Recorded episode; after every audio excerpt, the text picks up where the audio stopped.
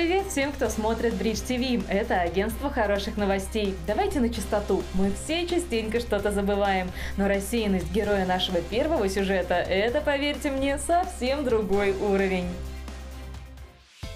Около 10 лет назад мир захлестнул тренд на покупку биткоинов, цифровой валюты, которая не подконтрольна государствам и крупным компаниям.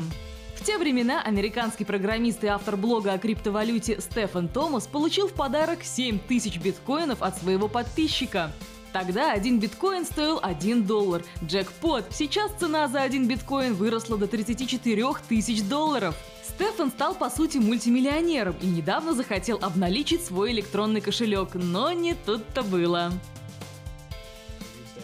Десять лет назад я куда-то записал пароль от своего биткоин-кошелька, но я не могу вспомнить куда. Многие помогают мне советами в духе «попробуй ввести слово пароль» или «обратись к экстрасенсу». И теперь самое главное. Сейчас у Стефана осталось только две попытки на вход, иначе все его миллионы заблокируются. Предыдущие восемь были неправильными. Зато вот футболист Криштиану Роналду оказался почти в сто раз более метким, чем Стефан. Ведь недавно спортсмен забил свой 760-й гол и был признан лучшим бомбардиром в истории футбола. Тем временем в мире отечественной музыки ситуация чуть менее однозначная. Филипп Киркоров оказался в центре скандала. По сообщениям СМИ, королю эстрады запретили въезд в Литву из-за посещения Крыма. Тем самым артисту явно подпортили отпуск в Америке, который он проводит вместе со своими детьми Мартином и Аллой Викторией и вместе с багамскими свинками. Хрюшка запрыгнула сюда ужасно!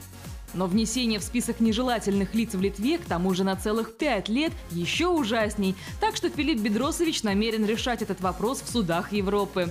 Ведь, по словам адвоката артиста Александра Добровинского, искусство должно быть вне политики. Голливудский актер Бен Аффлек тоже не знал, что любовь может быть жестокой, но, к счастью, ему помогли.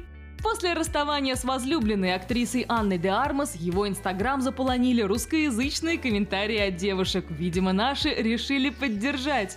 «Бен, русские с тобой!» «Пошли по Питеру погуляем, развеемся!» «Беня, приезжай в Россию, найдем тебе красавицу!» Да, нечто подобное уже как-то пережила Леди Гага. Впрочем, ни она, ни Бен Аффлек на подобные нашествия в Инстаграм никак не реагируют.